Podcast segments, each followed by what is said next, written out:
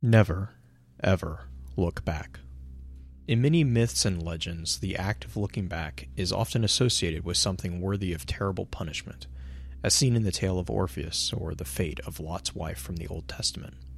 Looking back is also connected to concepts of fear and regret. Yet there are positive ideas linked with looking back, such as reminiscing or one's learning from past mistakes. How then does the act of looking back connect to the universe of destiny? Exploration of such a tether is where we find the opportunity to learn and grow. I'm Blue Crew 86, and this is a Focus Fire Chat snapshot. Orpheus Rig, an exotic piece of leg armor specifically designed for Night Stalker hunters in Destiny 2. This particular item is acquired through decryption of an exotic engram or by purchasing it from Xur and holds one of my favorite intrinsic perks Uncanny Arrows. This particular perk grants ability energy for each enemy tethered by the Night Stalker's Shadow Shot super. Or, in plain English, the more people you trap with your super, the more super energy you gain back immediately. This translates into scenarios where you can, with a little skill and some luck, chain your ability as a Night Stalker back to back. As a PvE player, primarily, this ability is amazing to have, no matter if you're running solo or as part of a group. To step away from the mechanics and into the meat of this snapshot, though, let's take a quick look at the naming of this piece of armor. The first part, Orpheus, has a clear nod to the mythological figure, which we will get back to in just a moment. Another interesting note on this name is the actual historical etymology. It is argued that this name is connected to the Greek word orphne, which translates into darkness. It is also argued that orphne possibly comes from a Proto Indo European verb root, orb, which translates roughly as to put asunder or separate. So we have a name with potential meanings related to darkness and tearing something apart. Pretty interesting, right? The next word rig has multiple meanings, though the one that seems most appropriate to this particular application is as follows an apparatus, device, or piece of equipment designed for a particular purpose bringing us to a description of the Orpheus rig as a piece of equipment which has been designed for a particular purpose, concerned with darkness or even possibly tearing things asunder. Given that the Night Stalker manifests their paracausal abilities through void light, we now have a connecting thread between the device described and the underlying definition of what void light is.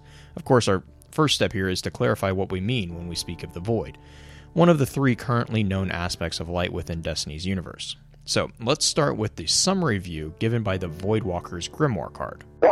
Gifted with the Traveler's Light, armed with the secret physics of a lost age, you will tear reality asunder. Another perspective on the Void, given by Tyra Karn in the Shard of the Traveler Voidwalker subclass mission in Destiny 2, presents the Void as something that cannot be described, only experienced. What is the Void?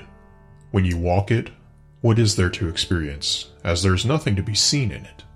The vacuum between the stars, the smell of rot, the taste of metal, the deafening roar that can only be heard when it is truly silent. The shamans of the old world were said to have covered their eyes so they could see the dead. I believe these men and women were the first to discover the power of the void, and in the Traveler's Light, we have succeeded in refining their methods, in charting the courses they pioneered. This understanding is furthered by Tevis, a hunter known to many Night Stalker players from Destiny as the source of our Guardian's own Duskbow. One of the many responsibilities that his character seemed to have was that of a guide through the world for new hunters, and as such, he was in a position to educate many on the nature of the Void in regard to the hunter class specifically. He further explains not only that the void is something that can't be described, but there is no room for doubt or fear when drawing from this particular source of power. A follow up from Tyra on this concept and application of void light to hunters is heard in the Shard of the Traveler Night Stalker subclass mission from Destiny 2. You reach into the void, past visions of your own death and the extinction of life, past fears and nightmares, and take what you need. Fear, sight, reaching past death, claiming whatever you can and taking it back with you. Common themes in regards to the Void, and especially that of the Night Stalker. Which makes the next note here even more obvious, in my opinion, especially in regards to this particular item. I'm speaking, of course, of the mythological figure of Orpheus. There are a number of lore scribes out there who have made some amazing connections and theories about this aspect, and I would be remiss to ignore it here myself. To those who might not know who Orpheus is, allow me to summarize here as quickly as I can his legend. Orpheus was a hero from ancient Greek legends who was endowed with a superhuman musical ability. Traditionally, it is understood that he was the son of the muse Calliope and Oeagrus, a king of Thrace. There are some versions of the myth which claim his father was Apollo, though they all agree on the defining ability of Orpheus being his absolutely amazing ability with music. Many of the legends claim his first lyre was a gift from Apollo himself, an item which would be recognizable to any who studied his myth, as this was the constellation associated with his tales. His tales are few, but those that we have present a man of unparalleled skill, he was brought along with Jason and the Argonauts and was responsible for saving the entire expedition from sirens by overpowering their magic with his own singing ability. It was after this journey which we see his most well known tale, that of his marriage to the beautiful oak nymph, Eurydice, only to watch her die in his arms due to a snake bite she received while running from the satyr Aristeus after they were wed. It was here that, on the advice of the nymphs and the dryads, Orpheus journeyed into the underworld. His mission, to retrieve the woman he loved. Through the use of his power over music, Orpheus earned the right to guide his wife's spirit back to the land of the living, with one rule to never look back until both had crossed the threshold into the light. Though the details vary, the ending of this chapter is always the same. Orpheus was unable to hold to the single condition set by Hades that he should not look back before both travelers were once again in the land of the living, and Eurydice was forever returned to the land of the dead. Driven by this trauma, he became a shell of his former self, though his mastery over music and song remained intact, even in his sorrow.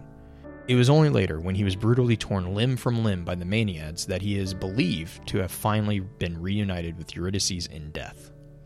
So, where to begin with the connections other than the name of the item? I would first present the actual lore entry for this particular item itself to help us there.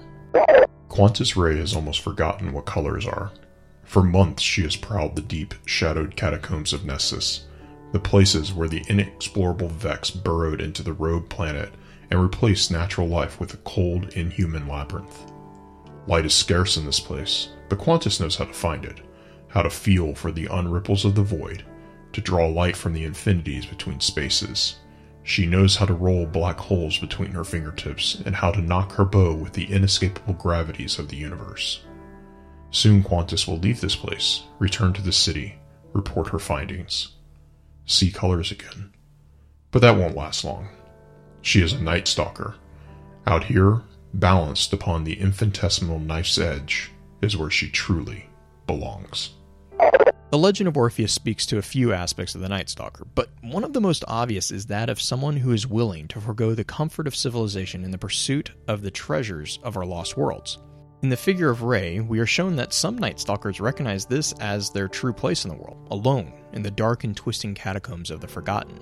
There is an intriguing and possibly deep connection in the etymology of Ray that connects back to a particular style of tombs found in the European countries, known as passage graves, which were basically narrow passageways that were made of large stones and connected one or more burial chambers, generally covered in dirt or stone. The entire network was completely underground, creating a tunnel system that, in many cases, was aligned in such a way that at significant points in the year, the sun would shine into the passage. A note here this could be seen as a nod to the concept of entering into a literal land of the dead, as we see in the myth of Orpheus and with the lore entry we just read. An interesting deviation from the Orpheus myth, however, can be seen in Ray's acknowledgement of her truly belonging in the in the underworld, not the land of the living and of color, but the cold, inhuman catacombs where her prey resides.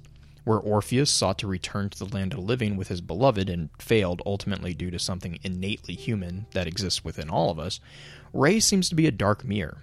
She is in the underworld already, readying for a trip back to the light and the living and she seems to be looking back not out of fear, but out of longing for the familiarity of the knife's edge that is her true home. Because at the end, that's what makes a night stalker no fear, no regrets, just acceptance of the job that is before them and all of the necessary actions that are required to achieve a successful hunt. The night stalker doesn't look back out of fear, if they look back at all, it is to make sure that their tracks are covered and their path is clear of others such as themselves. Hunters of monsters who have accepted that in order to light the way, they must draw from the void. Orpheus feared what followed him, or didn't follow him, depending on the version of the myth that you hear. For Night Stalkers, the warning to never look back isn't meant to speak of the act of reflection, it is meant to serve as a guide to becoming the monster that other monsters fear. It is meant to reveal the truth that hides in the edge of light, the deeper truth hidden beneath even that truth that only a few are able to see and accept. The truth is that monsters do not fear the night. They fear those who stalk in the night, those who tether them to a void in which their end is delivered without hesitation, without mercy, because it is against that stalker that there is no hiding or escape.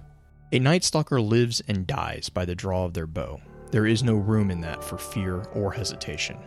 The myth of Orpheus shows the cost of that clearly. To allow the fear to make you look back is to allow that fear to take from you everything you hold dear. You might be willing to go into the bowels of hell itself to retrieve that, but if you can't control your fear, at the end of the journey, you will only lose it again. Yet there is something else that the Orpheus myth shows, something that Margaret Atwood in her second poem within the Orpheus and Eurydice cycle presents beautifully. Orpheus might have failed in his quest to return Eurydice to the land of the living, but even in the face of that crushing defeat, he continued to sing. He continued to move forward as best he could with the wounds to his soul that her loss caused. And that stubbornness to bend a knee, that defiance, is something else that would be good for any guardian to take note of. With that, I would like to close this snapshot with Atwood's poem. Whether he will go on singing or not, knowing what he knows of the horror of this world, he was not wandering among meadows all this time. He was down there among the mouthless ones, among those with no fingers, those whose names are forbidden, those washed up eaten into among the gray stones of the shore where nobody goes through fear, those with silence. He has been trying to sing love into existence again, and he has failed. Yet he will continue to sing, in the stadium crowded with the already dead who raise their eyeless faces to listen to him, while the red flowers grow up and splatter open against the walls. They have cut off both his hands, and soon they will tear his head from his body in one burst of furious refusal. He foresees this, yet he will go on singing and in praise. To sing is either praise or defiance. Praise is defiance.